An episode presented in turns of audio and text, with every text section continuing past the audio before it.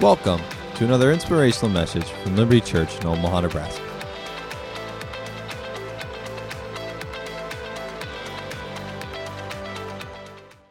Okay. Uh, Lord, do you want me to do that now?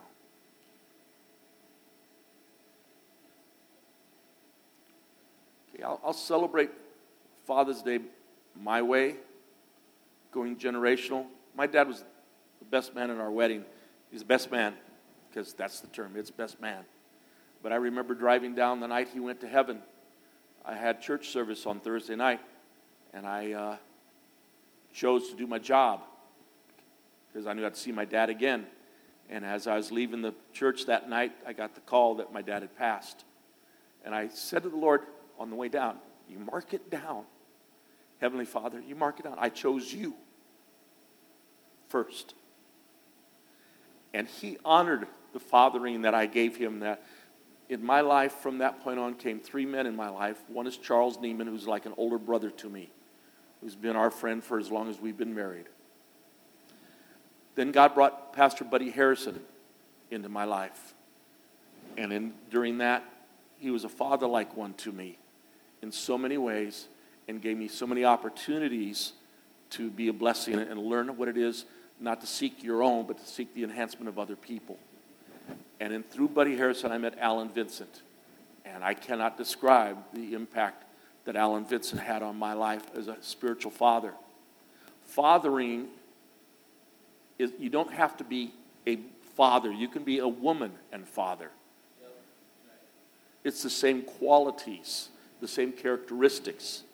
You, uh, just because someone is a biological father does not make him the dad. You're the dad because you do the job. You be the leader. You need to be who you be. At the time, Jesus is just entering his ministry. 77 times he does something that ticks the scribes and Pharisees off. He's a repeat offender. You know what he did? He called God my father. My father. My father. My father. You know how he could do that? Because in Mark chapter 1, verse 11, and it also says in Matthew 1 17, but Mark 1, chapter 11, voice came from heaven said, This is my beloved Son in whom I'm well pleased. The Father identified his Son, and people heard it. Multitude heard it at the Jordan River. This is my Son, and he calls him Father calls him Father. I grew up fearing God. I imagine a good number of you also did. You know, you just, he was mystical out there. And Alan taught me something. He said, anytime you have a question of Scripture, remember God is your Father. And you're of earthly. What would you do for your kids and your grandkids? That's the heart. When the Scripture is sometimes hard to understand, I go to fatherhood. Helps me understand everything. Uh, I've told the story and I'll repeat it is that we lost a little girl. Little Melissa's in heaven. We'll get to see her when we get there. But I was in a van with a bunch of guys, and a number of them ministers, and one of them shot his mouth off. He's in the back of the van. That, that was God testing me. And I haven't pulled the van over on the interstate. And I got out of the passenger front seat, and I opened the side door and said, Come out. I'm going to beat the crap out of you right now. My father, if you told me my dad, Jim McGaffin Jr., killed my daughter to test me, make me a better trooper, I'd tear you apart. Don't you dare tell me my Heavenly Father did that to me. Don't you ever. Fathering and the qualities of father are all throughout the Bible. All throughout the Bible. So when you see God put His word and His covenants in motion, what He's doing is bringing fathering, a loving Heavenly Father sent His only begotten Son, that whoever would believe on Him would have eternal life. Let's go to John chapter 10. And I still ask you for grace with me. I'm still using the brand new Bible. I mean, you know when you use a new Bible, the pages sometimes stick together.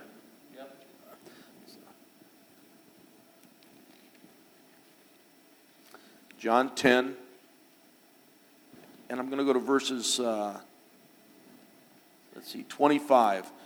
Jesus answered them, I told you, and you believe not. The works that I do in my Father's name, they bear witness of me. But ye believe not, because you're not of my sheep. As I said unto you, the sheep, my sheep, hear my voice, and I know them, and they follow me. And I give unto them eternal life, that they may never perish. They shall have any, oh, and neither shall any man pluck them out of my hand. My Father, which gave them to me, is greater than all, and no man will pluck them out. No man will pluck them out. When you come into the covenant relationship with the Father, Son, and the Holy Ghost, no man can pluck you out. You meet him, no man can pluck you out. The day I got saved, I met the man. It was not a theological, religious deal anymore for me. I met him. Simple as that. John 14, as long as we're that close.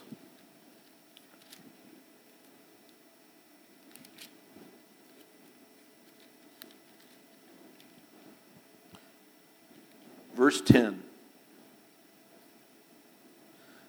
Believest thou not that I am in the Father, and the Father's in me? The words that I speak unto you, I speak not of myself, but the Father that dwelleth in me, he doeth the works. One of the great joys for a father is to see your children and your children's children do better. I remember the first time Mark came back from El Paso, Texas, with the whole team up there, and they have uh, a kid get up there for five minutes and do an uh, impromptu message. And of course, it's in our church, so he gave it to Mark. And I've never heard Mark like this.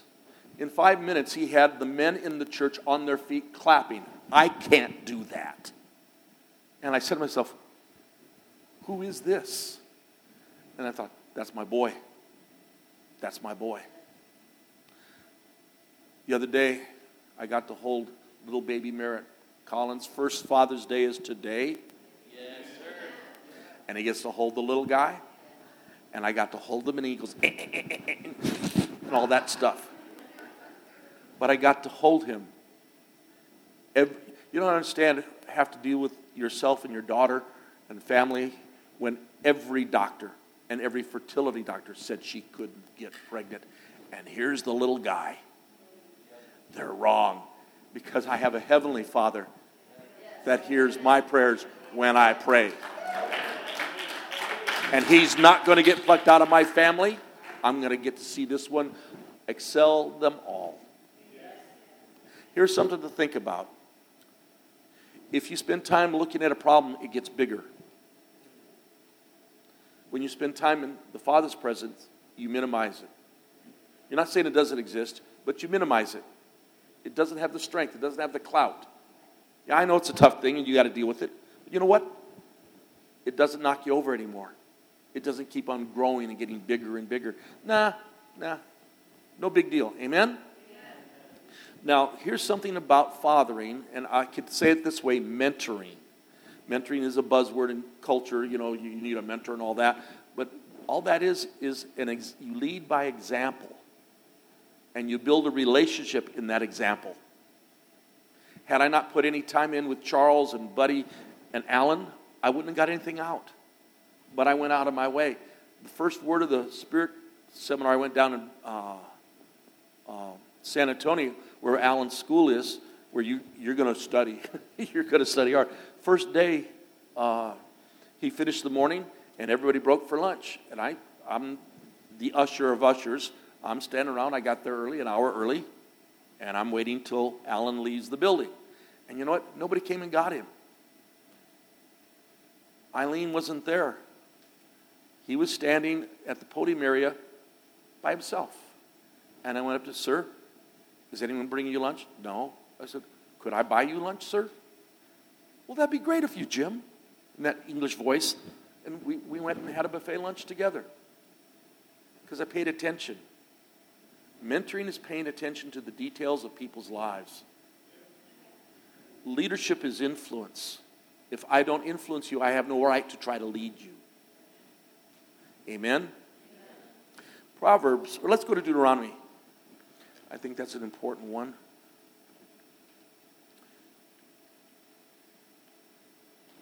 Deuteronomy chapter 6. And we'll use verse 7.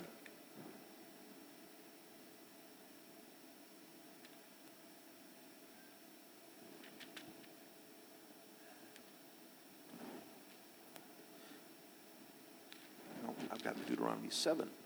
I got, the pages are stuck together. Ha, there we go. Verse 7. Abraham's being chosen. Listen, he says, And you shall teach them diligently unto your children, and you'll talk of them when you sit in your house, and when you walk by the way, and when thou sitst down, and when you rise up. You're chosen to have this influence because you'll you just don't go to church. And I put in my hour, hour and a half. And that's all God gets all week. No, you talk about him when you're sitting down, when you're getting up, when you're going in, when you're going out. I know numerous pastors whose kids are hellions. Kids watch you. They don't do what you say, they watch what you do. And if you don't live a relationship with Jesus at home, one hour on Sunday morning is not going to make a difference. Your kids need to see you hit your knees and pray and cry out for people. Mercedes has seen that out of us. The boys have. They know exactly what to do. You put it into them. Proverbs 22, let's go there.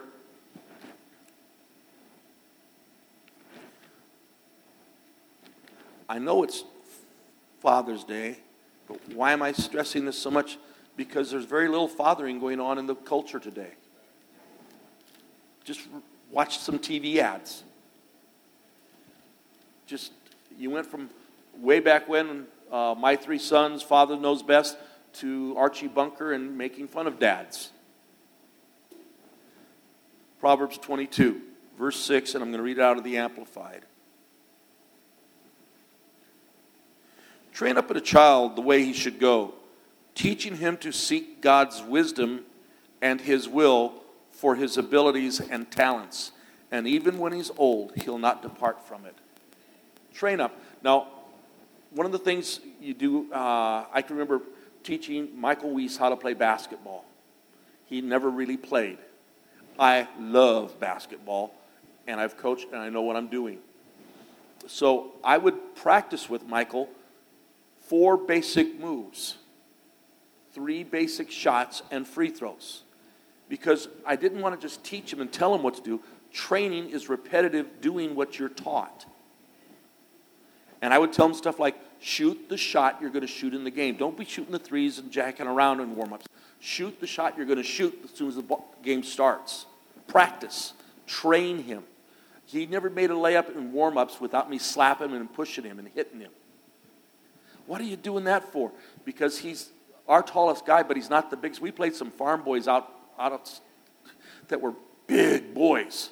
And he's got to cover these guys. And he took a beating, but he held his ground. He moved his feet. He knew how to pivot. He knew how to screen out. I gave him most valuable player. I had a parent furious with me because their son clearly could handle the ball and do, score the most points, but he wasn't our most valuable player. Michael got the worst assignments every game and did them. I not only taught him, I trained him. And then he did it. So we train up our kids, train them up, train them how to be givers. How to be givers, not takers, how to be givers. Amen? Okay, let's go to Ephesians 6.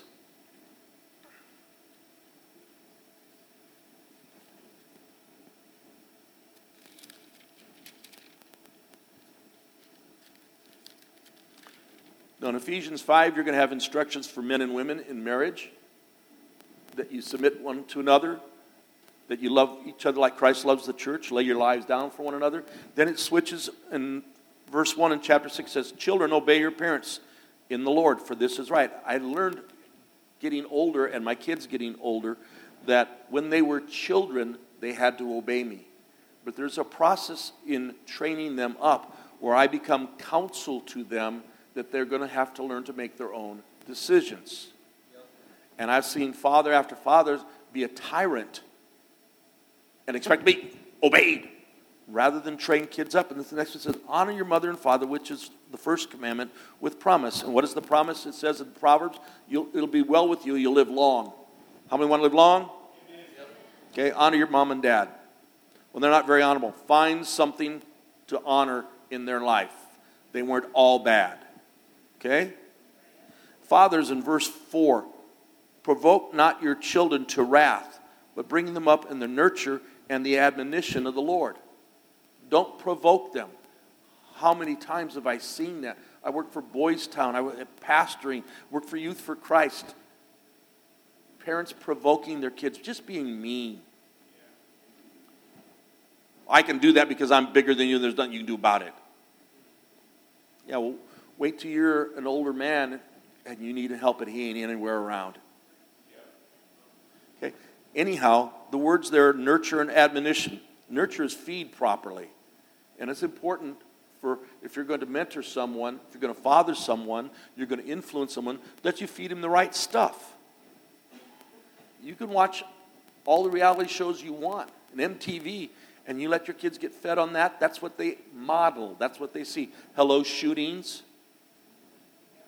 Hello, promiscuous sex. Hello, drugs. It's all over the TV. Well, I, I don't want to spend time with them. They can just watch TV. No. I had to figure a way to get into James. Deborah was clearly uh, his favorite. He wanted to be around mom a lot. They got along great, personality wise. So, I come up. How many of you ever played the game Yahtzee? Okay? James and I became the Yahtzee champions of the world. We would sit down and play at least a half hour to an hour Yahtzee before dinner's done every night. That was our time. I developed something with him that was our time. With Mark was basketball. We go out in the driveway. He wanted to shoot. With Micah, he wanted to go to the park. And he ran all the, you know, playing the jungle gyms and all that stuff.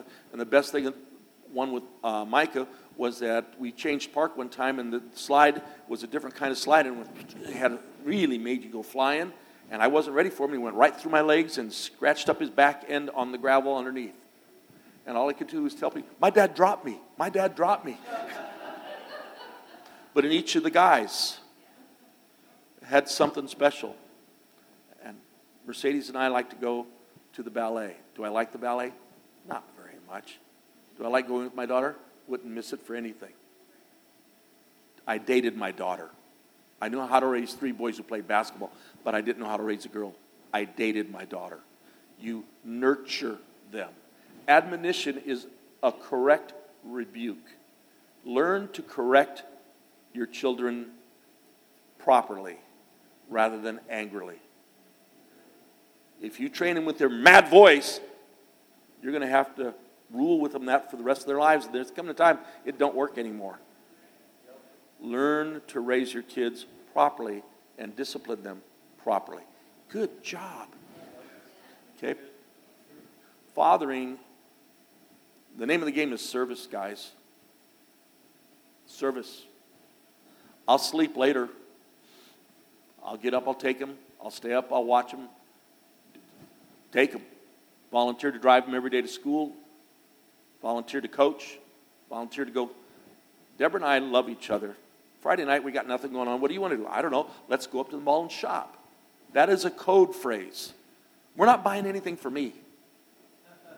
When you go shopping on Friday night with your wife, you're looking for stuff for her. And I know that and I love that. Until Mercedes got to the age she wants to go. Now I'm buying for two. And she believes, she asked for a credit card she should have the same purchasing power that mom has. She wants. Totally different between the guys and the girls, but you know what? Give them the time. It's all the name of service. Fathers or fathering, you live what's out of your heart. It's got to get in your heart to come out. It's nice when you have good examples around you that help you. But at the same time, it has, you can take God's word. I learned to be a much better loving husband by getting in the word and let Jesus show me in his word how I'm supposed to love her like he loves the church. I cannot tell you the times. Would I do that to the church, Jim? No, sir. Would I say that to the church? No, sir. So now, it has to come out of your heart. There are some guys in the Bible that we could talk about on fathering, and I'll mention a few of them. How many remember Abraham, Isaac, and Jacob? Remember when Abraham was willing to sacrifice his son? His son's 15 years old, and Abraham's 100, some. Abraham's not putting him about that altar without Isaac agreeing. So, what has happened is when Abram said, I and the boy are going up, and I and the boy will return, Abraham has to raise him from the dead. He's coming back. But Isaac, the son, also had to have watched his dad worship and do sacrifices all his life to know the God of Abraham, that if dad says do it, I'm good with it. Let's go. Then there's Samuel and Eli. Samuel prophesied to a woman who couldn't have a baby. She had the baby. The woman gave the baby to Samuel to raise at the temple. Samuel's a prophet. The guy's getting bigger and bigger. And at one point, they're asleep, separate rooms. And Eli, the boy, hears Samuel. Samuel. He gets up and runs to help his spiritual father, the prophet. And the prophet's son is, I didn't call you. Go lay down. So he does it. This happens three times. Samuel catches on that might be the Lord. So he tells him this time, you hear the voice again, say, Hear my Lord. And that was the start of Eli's supernatural walk with God. To be a mother or father, to be a mentor one, to teach someone how to hear the voice of God and obey. And obey. What do you do? The Lord told me to. It's for a pastor to see someone come from getting born again to all of a sudden beginning to hear his voice and obeying and watch the growth take place. Watch the facial change. You know, we hadn't seen Joyce Mule uh, for many a year. And her and her husband of 20 years, Rick, came. And if you look at them now and the countenance on their face from the time that they first got here, it's totally different. Bill Gurman gets delivered on Wednesday night, and I've known Bill forever. His face has changed. To put someone in a position so that the presence of God can change their life. Amen? It says in uh, Exodus 33 11, let's go there. This is Moses and Joshua.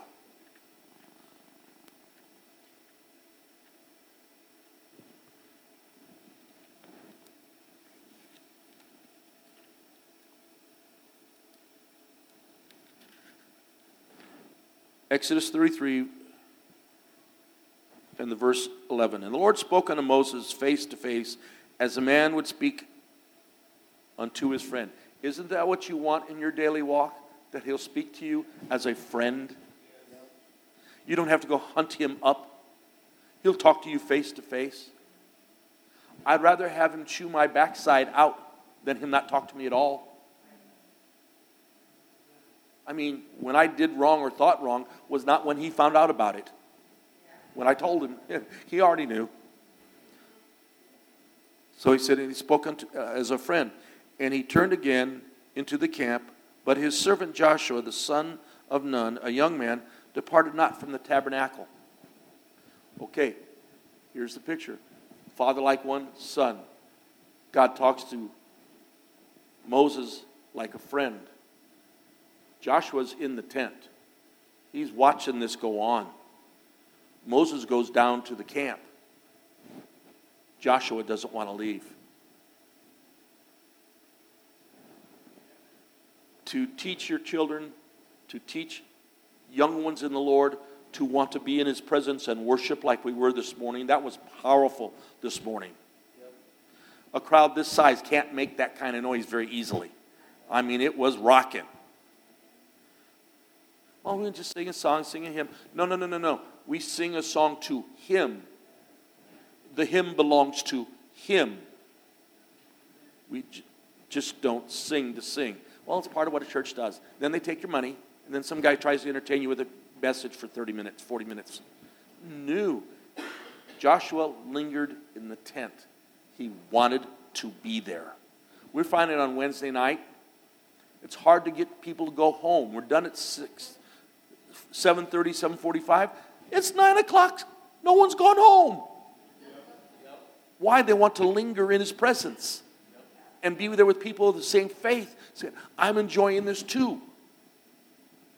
If you need to be refreshed, I had a tough day or week, come on a Wednesday night. And by all means, come on Sunday morning.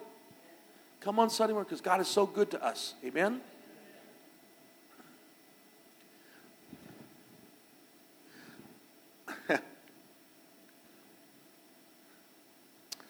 Let's go to Second Kings.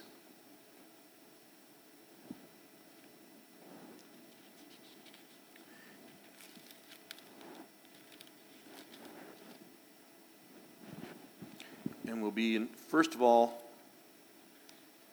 we'll go to 2 Kings 2, verse 5. Now, this is a great, great thing I learned, particularly Alan Vincent drove this home. Okay, Second Kings number 5.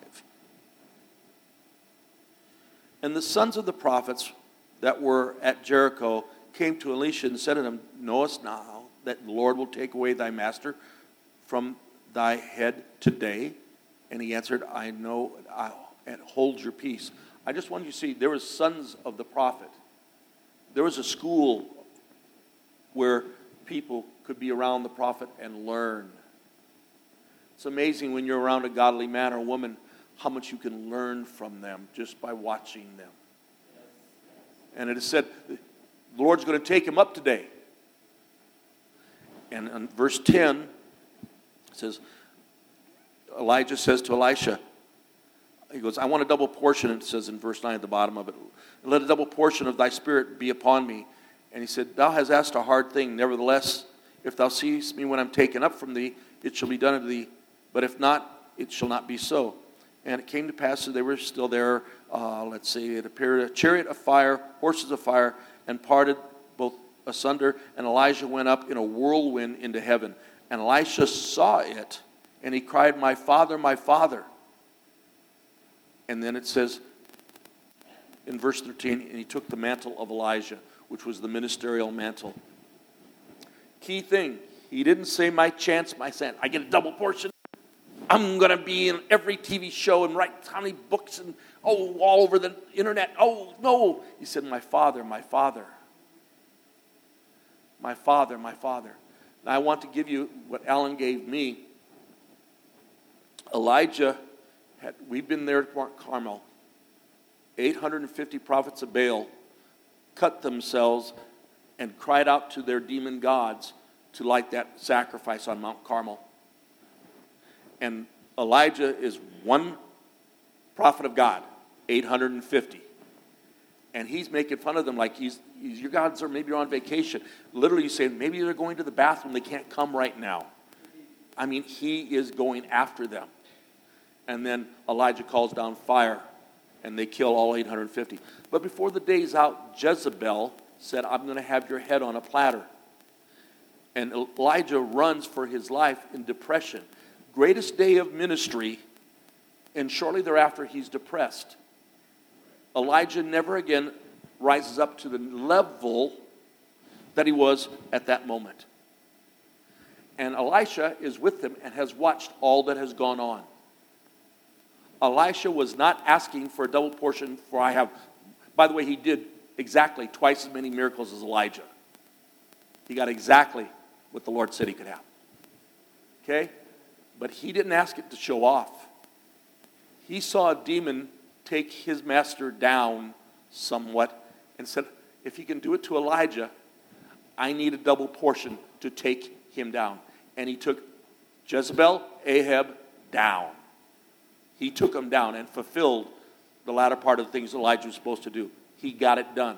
There's a father teaching a son to prepare them for life. I want my children to have been prepared for life And now that I'm at this point, I wish I had done some things a little bit better. At the time, I didn't try to do bad. Does anyone? But the more you increase, the more you know, the more you experience, the more you can give and share. One of my great joys is to be pastor of church. When we were at the other building, I'd go upstairs to the, and walk all through the kids' thing, make sure I greet every kid, everyone, hug on them. I want them to be willing to learn from me. That's my pastor. I want to have a father like influence on their lives. Just the other day when the, we had the picnic, every one of the kids, every one of them, bar none, got to them all. Luke's, every one of them, get to them all. Why do you do that? Because I want them to know I love them and I want to have influence in their life. I don't want to be that special guy that nobody, you can't talk to because he's a senior pastor. No, I want to be a father like one that loves on him. I want the high fives. I want the fist bumps. I want the smiles like I just got. Amen? Okay. Says, You ask a hard thing, my father, my father. Let's go to, just for fun, 2 Timothy.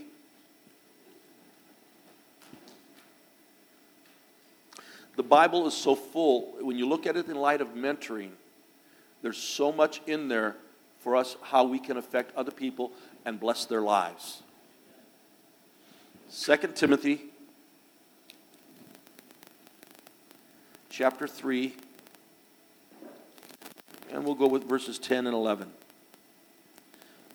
But you have fully known my doctrine, the manner of life, my purpose, my faith, long suffering, charity, and peace you also know the persecutions, afflictions which came unto me at Antioch and Iconium and Lystra, and what persecutions I endured. But out of all of them, the Lord delivered me. One of the great, great qualities you can put into a young person in mentoring is that the, to stand their ground when there's a fight, because He'll get you out of them.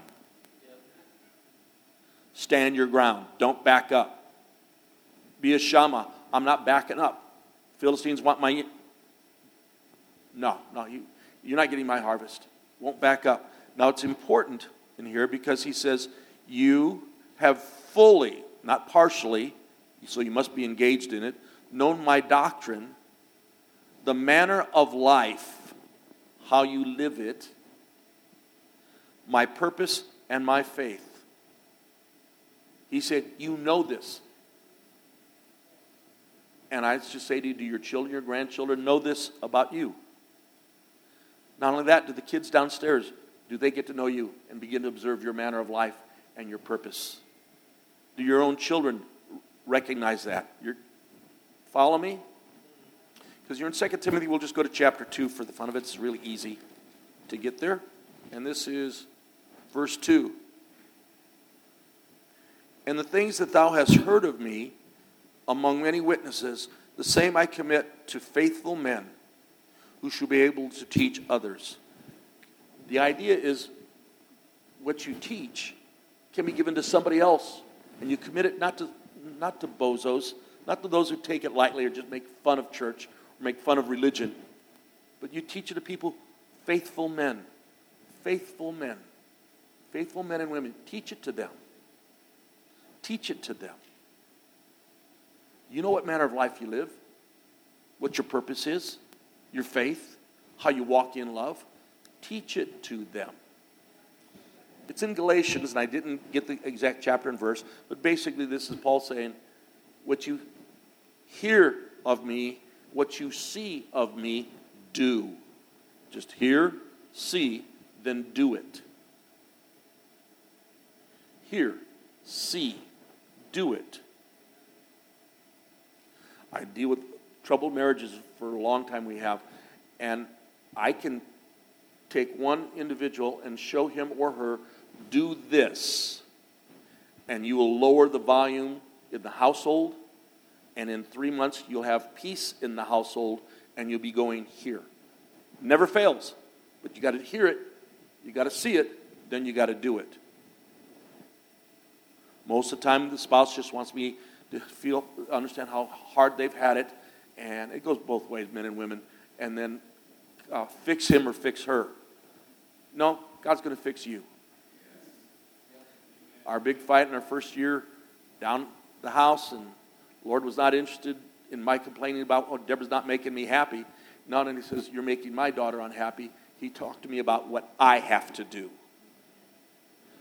You take ownership, hear, see, and do. Amen? Let's go to Philippians. We're close. I hope you're enjoying this today. You will build a base in your family and the family of God where God can add more to it and you can do more things. Being responsible with little, He'll make you rule. Be responsible little, He'll make you rule over much. We got to care for each other's lives. You got to care for each other's lives. Philippians chapter 2 and verse change turn the page verse 17 Yea, and if I be offered upon the sacrifice and the service for your faith, joy, and rejoice with you all. For the same cause also do ye, do ye joy and rejoice with me. But I trust in the Lord Jesus to send Timothy, Timothy shortly to you, that I may be of good comfort when I know your state.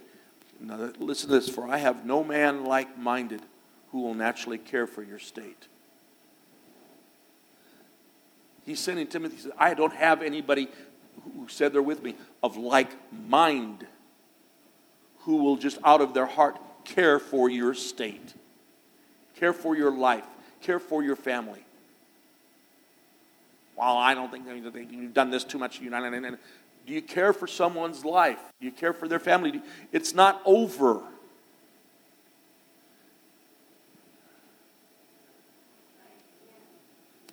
Because later Timothy says in 2 Timothy 4, you don't have to turn there, Demas was one of his men. And he writes, Demas has deserted me, having loved this present world more. Demas was on his team.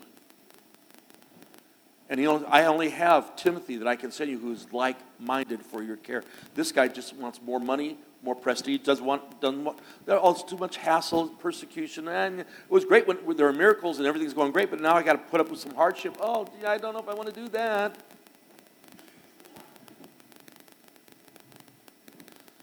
Uh, we're close. We're in Philippians, so let's go to chapter 3. Now,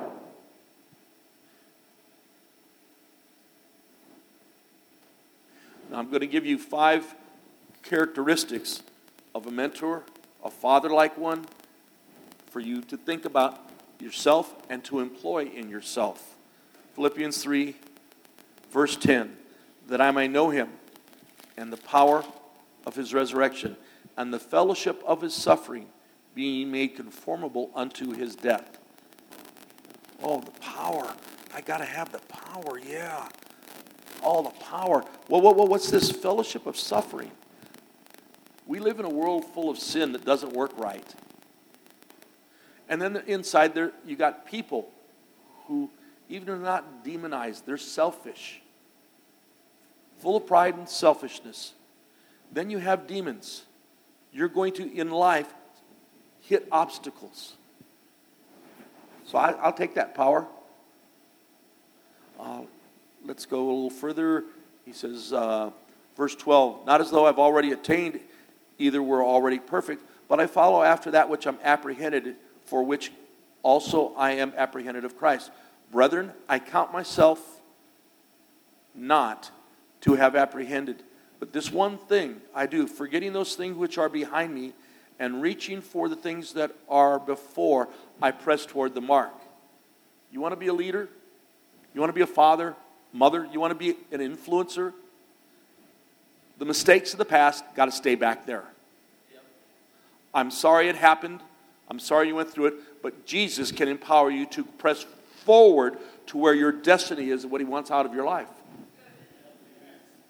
Press I'm pressing toward the high mark, the prize, the high calling, not the low calling. I want the high calling. I want to finish my job. Thought of John Wayne and the Cowboys when John Wayne's been killed and they're burying him in Mr. Nightlinger, the cook. They wrestle him to the ground. They start breaking out the guns. And uh, they're going to go get the bad guys, which they do. And the, boy, the Nightlinger says, You're going to get yourselves killed. And the leader of the boys says, No, we're going to finish our job. Finish your job. Make a difference. Learn to be the biggest giver of faith, love, and stuff there is. Well, I don't have a lot of stuff. Start where you're at. Give the faith, give the effort, give the. If all you got is a dollar, give the dollar. If all you got you can do is pray and intercede, pray and intercede. Amen. I'm going to press toward the mark. Why? Because the number one thing you got to have if you're going to lead is passion. Is passion. I am passionately in love with Jesus Christ. And I'm getting worse all the time. Next, and I've said my family. I am passionate about Deborah and my family. But, ladies and gentlemen, I spent a lot of time in a hospital or rehab units. And Deborah can be the only one because she saw me on a daily basis. How passionately I wanted to get back in church. As soon as I could crawl, if necessary, to get back here. Why? Because you're my family. I'm looking forward to Mercedes' first message when she gets back. Pray for. She's getting stronger every day. Life is getting gooder and gooder. But we have a family. We have so many people traveling today and doing stuff. Bless them. They're a part of our family. But remember, God added to the church 3,000 that day that should be saved. The next time it says in Acts chapter 6, he multiplied, didn't add. Now, if you add 3,000 to us right now, that's a pretty good day. But we have to figure it out because in a short time, he's going to multiply. He's going to put a 2, 3, 4, 10 on the multiplication thing, and your 3,000 is going to be 30,000. Then he's going to up the multiplier to greatly multiply. You read things? We have $900,000 and 900,000 people in the Metroplex. Less than 10% go to church. Is there not a missions field?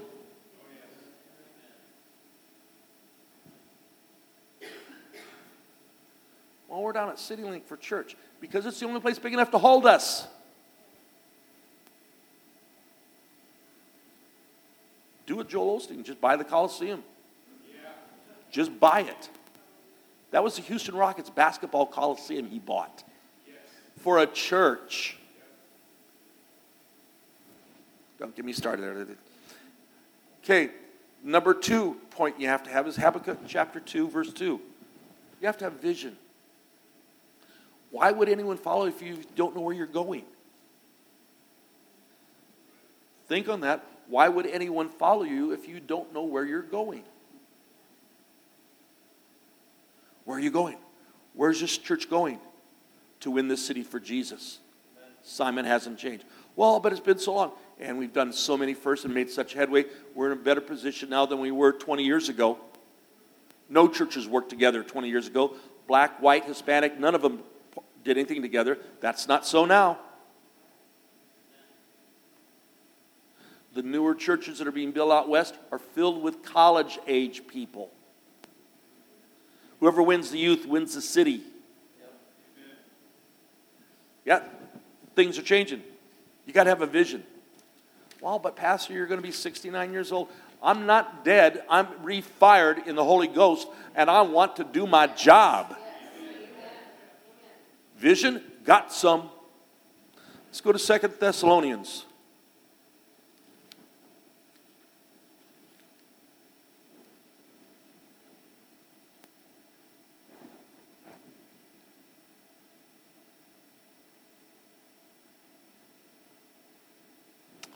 Oh, I hope I got this right. Chapter 2.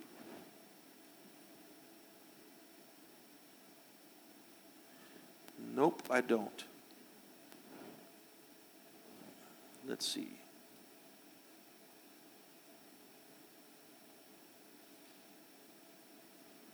Nope, don't have it.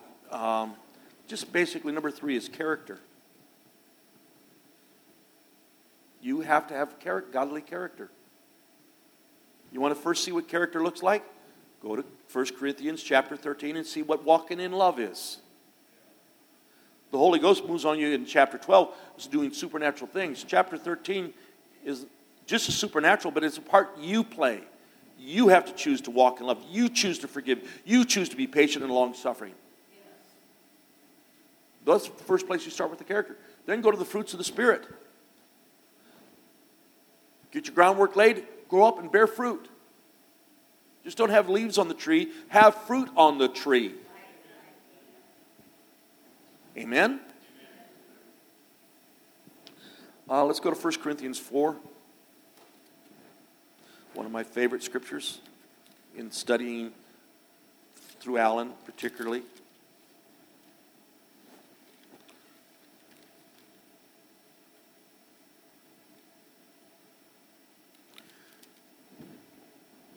One of the things in studying on Wednesday nights you find is this is Paul having some guys come to him and tell him we got problems in the Corinthians church. It's a mix between Greek, Roman, Jew, slave, free, bond. It has the second largest demon temple on the planet, the Temple of Venus. The culture there is an absolute mess.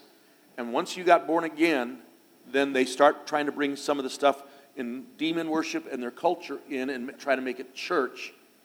And he's, he's telling them, I have the right, particularly in Second Corinthians, he says, the fact that you get in the kingdom is because of my ministry. You're telling me I'm not an apostle? The fact I got you in the kingdom. But this is now just 20 years after the resurrection of Jesus Christ.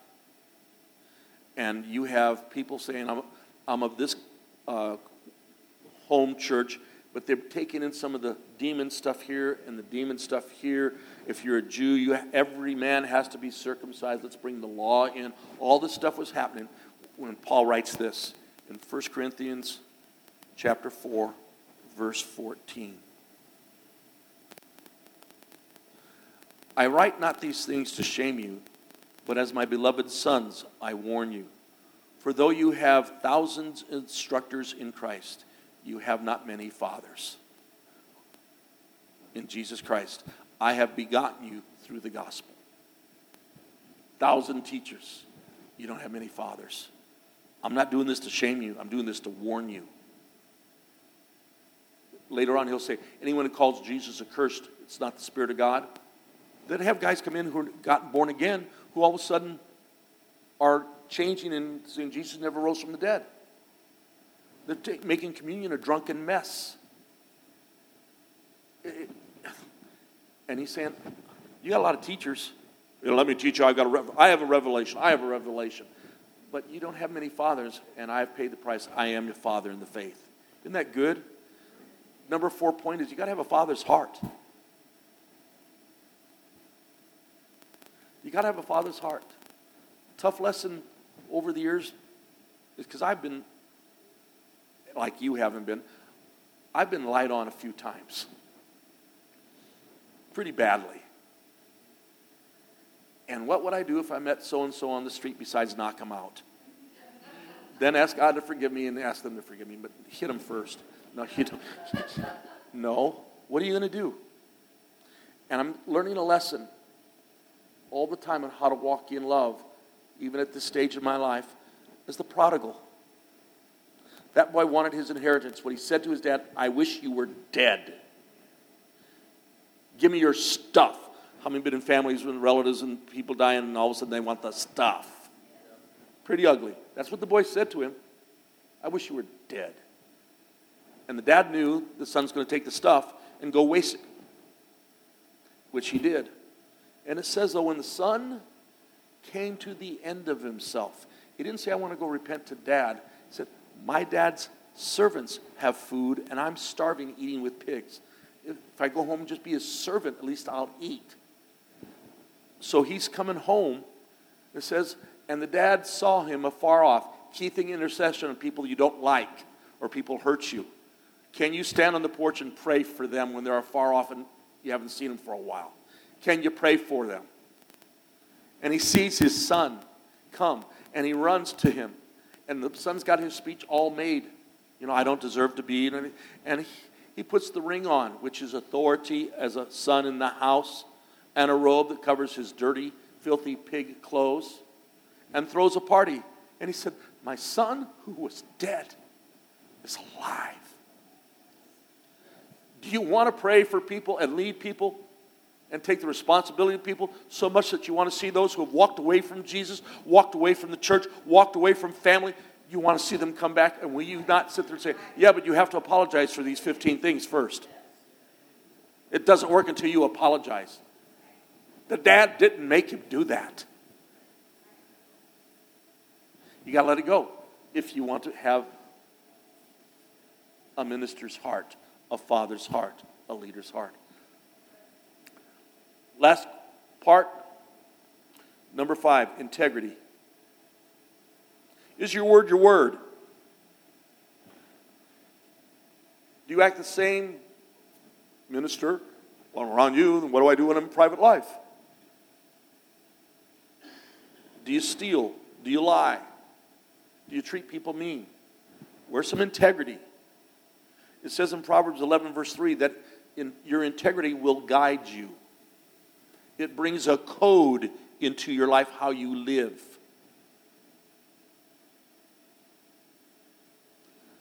I wish I'd tell you I'm perfect. Occasionally I've lied. But I am not a habitual liar by any means. I hate lying. And I have no problem being held accountable for my words. I will own up to them. I want to have integrity in my life. Hebrews, read it to you real quick. This is Hebrews, oh, chapter 13, verse 17.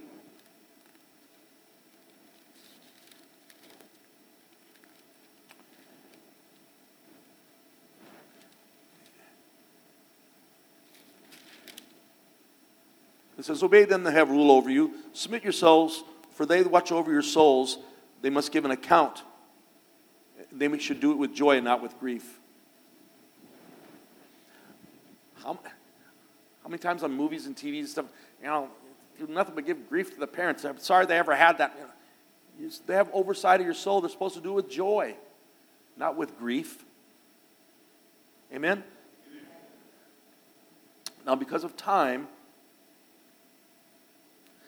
I'm going to condense 1 Samuel 17, and it is verse 39 through 58. I'm just going to talk it out because we have a few other things to do today. This is my favorite father story. This is David, who is a half son of Jesse. All his other brothers have the same mother, David does not. He's also not the favorite at the house either when the prophet comes and said, I want to anoint one of your boys, he doesn't even think of David because he's not a full blood. Okay? But it's going to be David. David is 14 to 15 years old, somewhere in there. He has a ruddy complexion. It means he's a handsome, cute little guy. His dad put him out in the fields to take care of the sheep. Why would you have to? Oh, they'll just wander off. No, what else is out there at nighttime that comes out to see the sheep? Bears and lions. He's 14 years old, doesn't have a learner's permit yet. And he doesn't get to have a gun or a lightsaber. He's got a sling, not even a sword. And at 14, because he's out there worshiping the Lord, he played his harp out there. He worshiped, he understood the presence of God and the God of Israel. And he killed the lion, he killed the bear. His dad says, Take some food.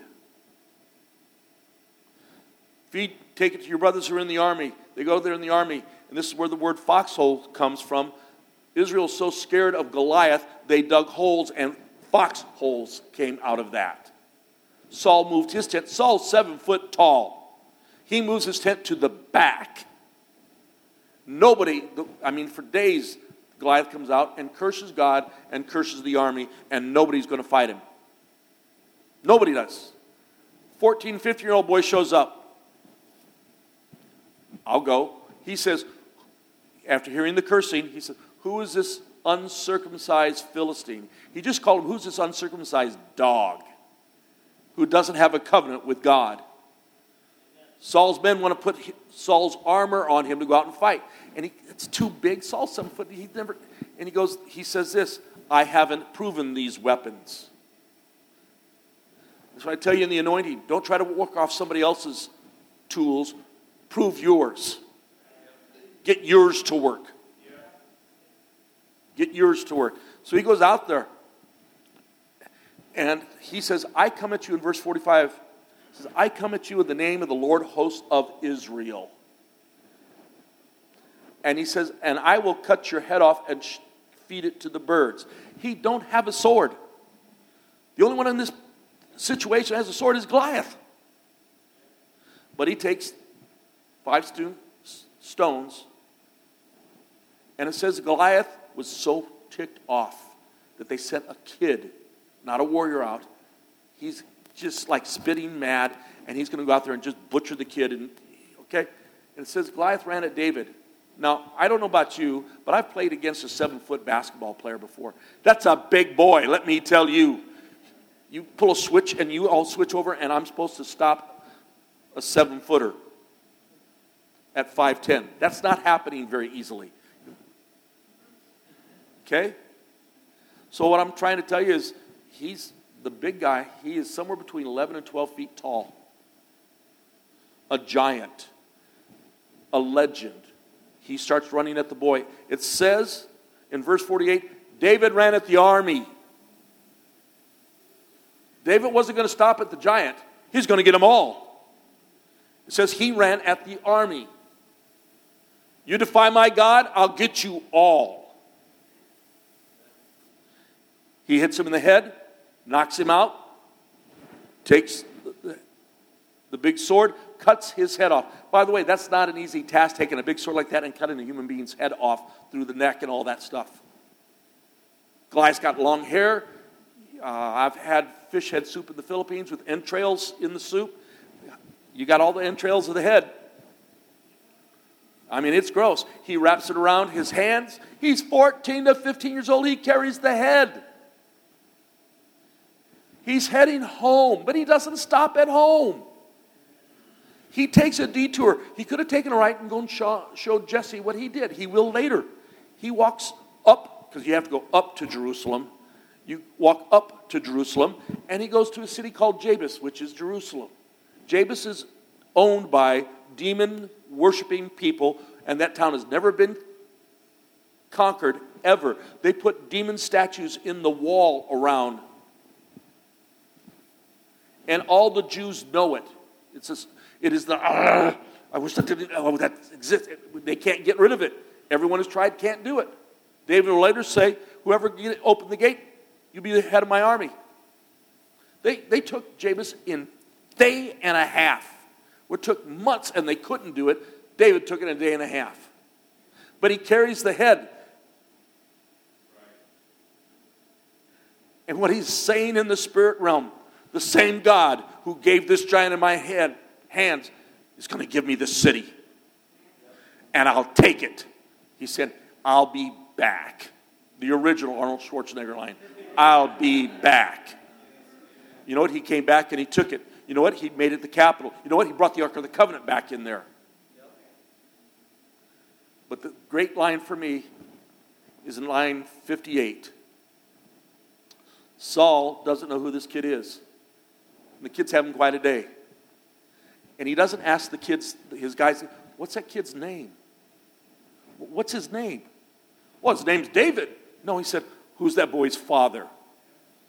Who taught that boy to be like that? I want to know. And the answer is our Heavenly Father, because it's just David and him. And I want to say to you, who teaches your, your children, your grandchildren, the people in the church, new believers, who teaches them to be that much of a warrior to win? You can hold up the head of your enemy in your life. You can knock down the walls. You can get healing in your, you can get prosperity in here. You can do anything. Who taught you to be that way? Who taught you?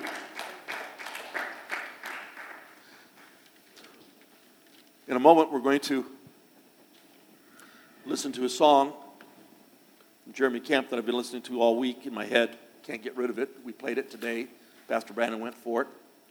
And uh, Nick, I might go a second song.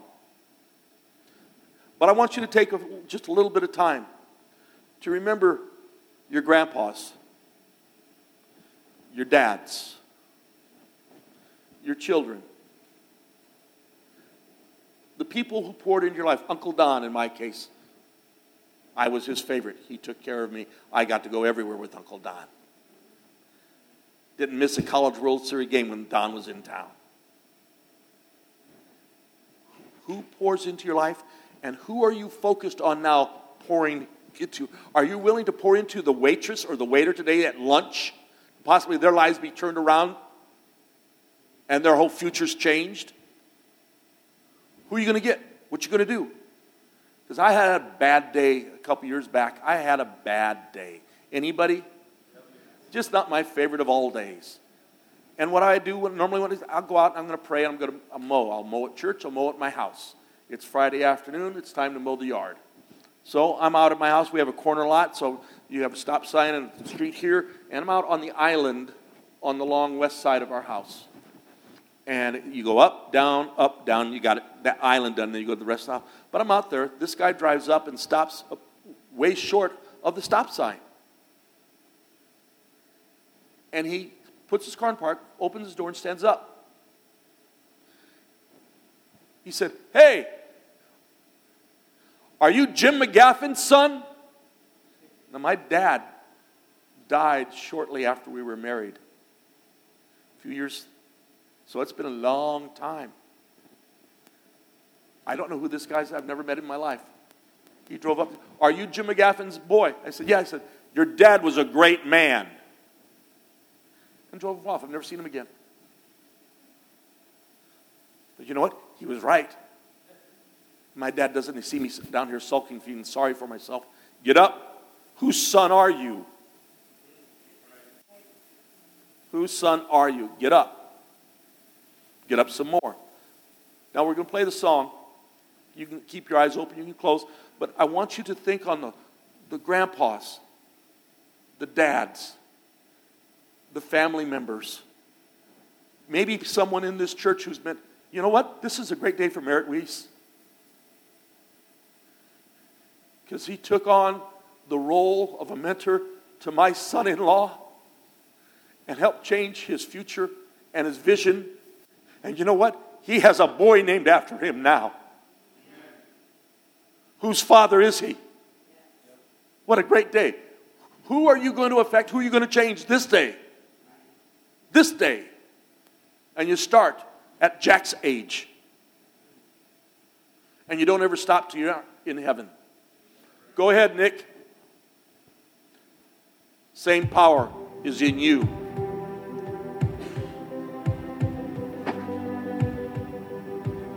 Think of those people Grandpa Mac, I can Grandpa Al.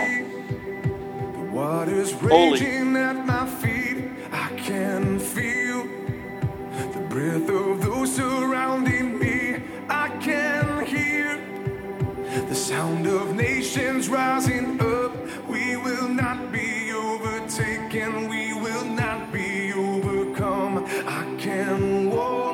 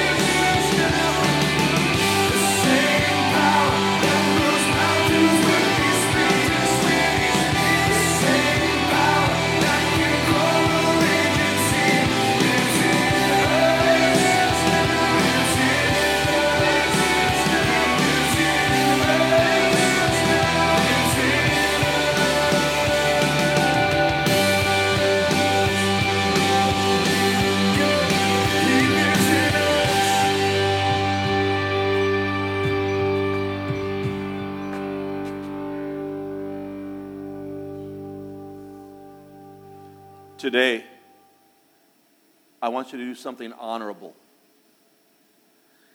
Honor means to find value in. I want you to find someone that's in your life that you can find value and honor them. They can't stop you from honoring. They don't always act honorable, but you can still honor. You can still honor. I was out of town once traveling, and Deborah was preaching, and it was time for her to get up there and preach. And our son Mark came up to the front of the church and sat in my chair. That's where Pastor Jim seats. He knew exactly what he was doing. He did an honorable thing. He knew exactly what he was doing.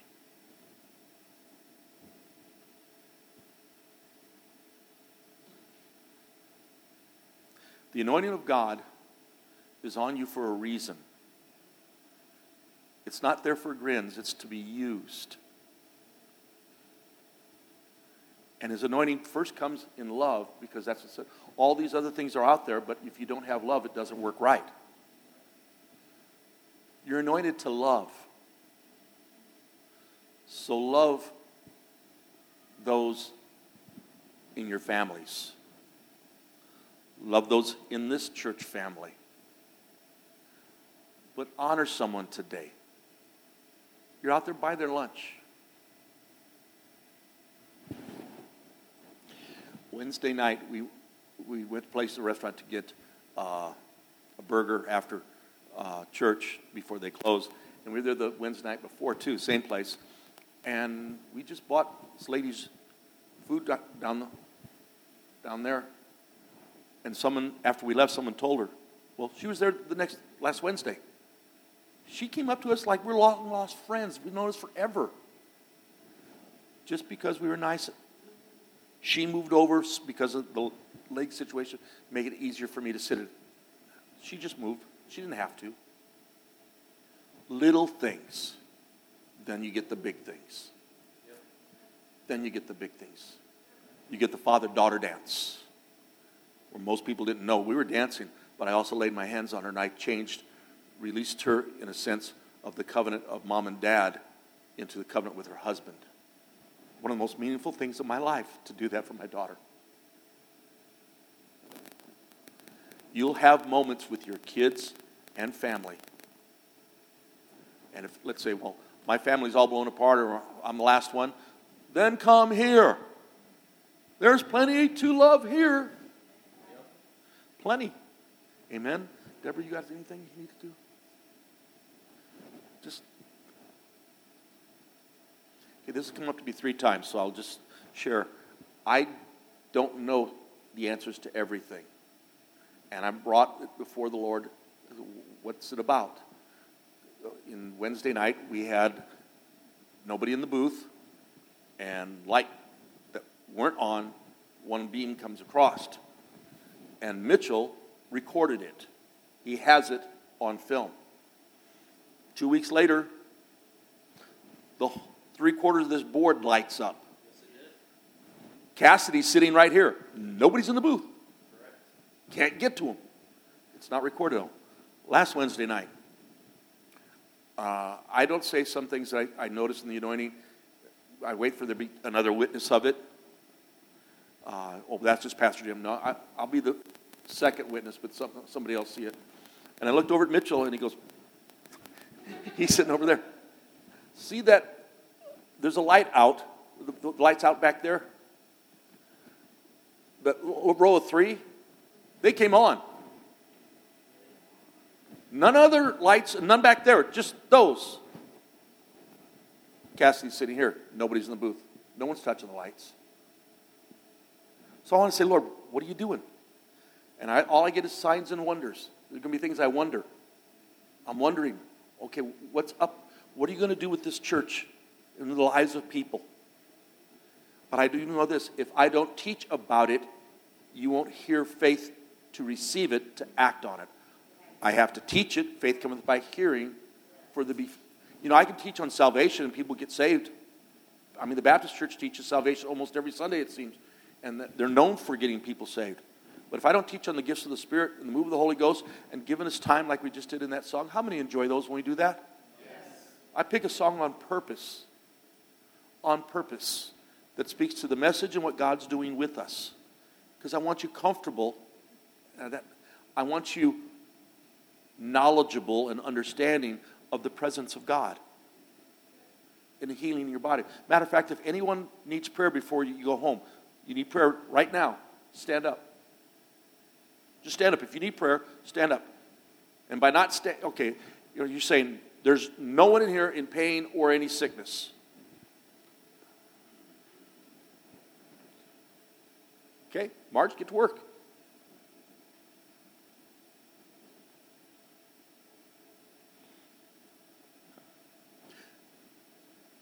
What I've done on Wednesday nights is I've asked the people who attend, write down, tell me what gifts you already move in, and then tell me what you want to move in. I didn't know you have a heart for healing. Now I do. Now I'll use you.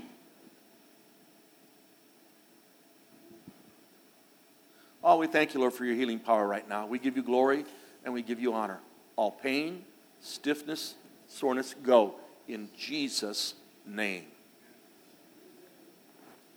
in Jesus' name. Now, I'm to warn you when you leave here today, there are two things that can happen you, that would cause you to lose ground because he comes immediately to take the word out and you don't have the roots down deep. And that is persecution, affliction, and a hard heart. With whatever you're going to go through with uh, Father's Day and everything else in family, don't have a hard heart. Don't let him take this out of your life. Put it to work and let the roots go down, and then you'll bear 30, 60, 100 fold. Amen? Let it go in. Make a difference. I am convinced, Merritt, the reason in your line of work that you're one of the few that have lasted and have grown like you have, because you told me something when I first met you. You're honestly trying to help the people who come into your business have a better life. It's not about them making you money. You're trying to help them have a better life. And that's why it's been honored. Simple. You want them to have a better life. Better life. Amen? Well, praise the Lord. Anything else? Anybody have a word, anything in their heart that they need to say?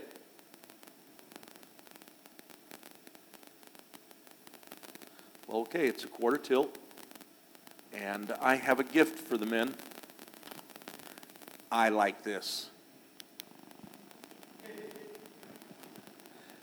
Where's a flashlight when you need them, guys?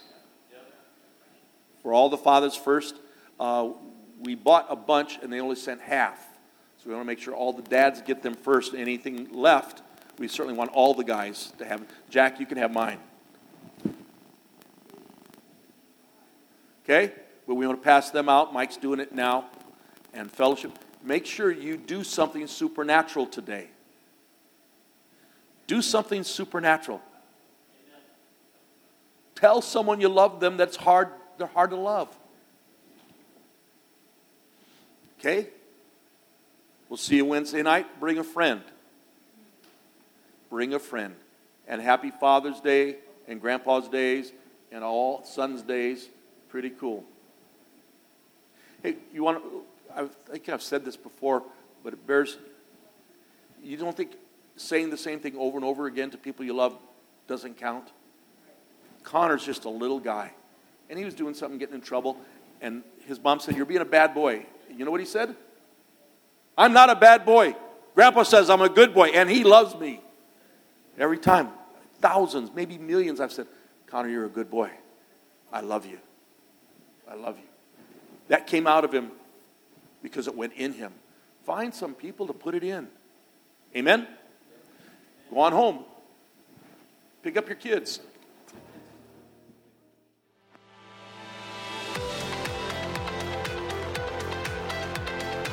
Thanks for joining us.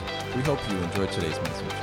We always want to encourage those of you who have a story of how God is working in your life through this ministry to send us an email to amen at libertyofomaha.com. For more information on Liberty Church, visit libertyofomaha.com.